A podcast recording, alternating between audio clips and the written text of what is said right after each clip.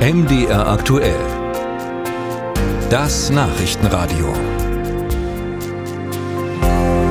Verleumdungsprozess in Leipzig gegen den Musiker Gil Ofarim ist spektakulär zu Ende gegangen. Der Angeklagte hat gestanden, die Antisemitismusvorwürfe gegen einen Hotelmitarbeiter erfunden zu haben. Jener Gil Ofarim der vor etwa zwei Jahren ein Video in den sozialen Netzwerken verbreitet und darin über sein angebliches Ergebnis in einer Hotellobby berichtet hatte. Er sei von einem Hotelmitarbeiter aufgefordert worden, eine Halskette mit Davidstern abzulegen. Das Video schlug damals hohe Wellen. Sofort war von Antisemitismus die Rede. Es kam zu Vorverurteilungen und auch zu Protesten vor dem Hotel.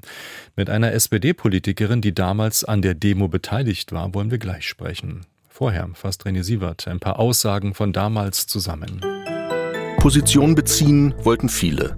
In den sozialen Netzwerken äußerten sich Tausende, nicht nur in Deutschland. Als Reaktion auf Ofarims Video schrieb damals Josef Schuster, Vorsitzender des Zentralrats der Juden bei Twitter, die Anfeindungen seien erschreckend. Er hoffe, das Hotel werde personelle Konsequenzen ziehen. Sachsens Wirtschaftsminister Dulich schrieb ebenfalls bei Twitter, was Ofarim widerfahren sei, mache ihn wütend.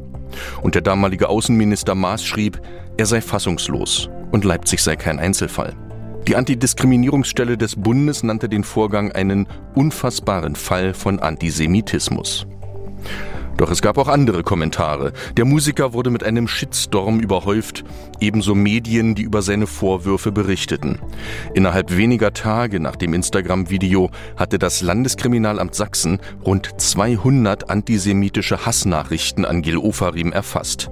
Es gab Ermittlungen wegen Beleidigung und Volksverhetzung.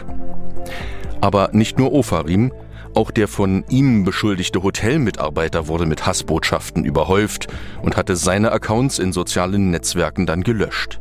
Es gab sogar Morddrohungen. Und es gab Proteste vor dem Leipziger Hotel und seinerzeit war auch die Leipziger SPD-Politikerin Irena Rudolf Kokott daran beteiligt. Wir haben mit ihr gesprochen. Wie sehen Sie nach dem Urteil Ihre Spontanteilnahme damals? Na, ich hatte ja nicht nur eine Spontanteilnahme, sondern das Aktionsnetzwerk Leipzig nimmt Platz, in dem ich aktiv bin, hat ja den Protest äh, organisiert oder besser gesagt das Zeichensetzen organisiert. Und selbst das Hotel hat sich ja mit einem Banner positioniert und hatte uns damals auch auf dem Vorplatz gelassen, sozusagen auf das Privatgelände des Hotels. Wir würden das immer wieder tun als Aktionsnetzwerk und es vergeht kein Tag, wo es sinnvoll ist, sich gegen jeden Antisemitismus zu positionieren. Aber Betroffener war damals äh, Gil Ofarim. So jedenfalls wirkte es, was sich nun falsch herausgestellt hat.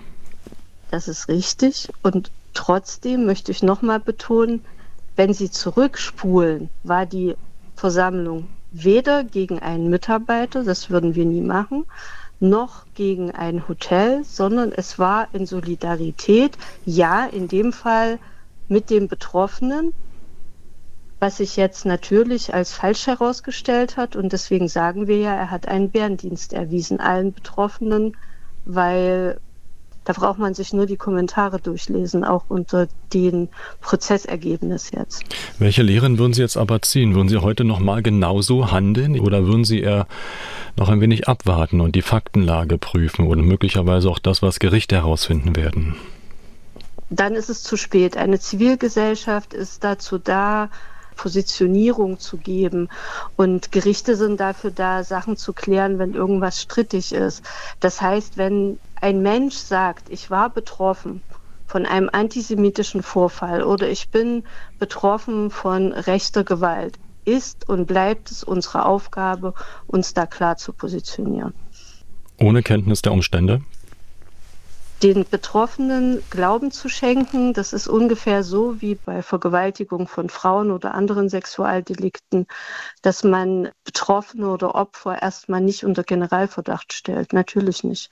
Und es braucht auch gar keinen konkreten Anlass. Und wir haben mit Absicht äh, die Versammlung nicht genannt, eine Versammlung gegen irgendwen, sondern eben gegen jeden Antisemitismus. Haben wir damals schon gemacht. Wir haben keine Solidaritätsversammlung gemacht.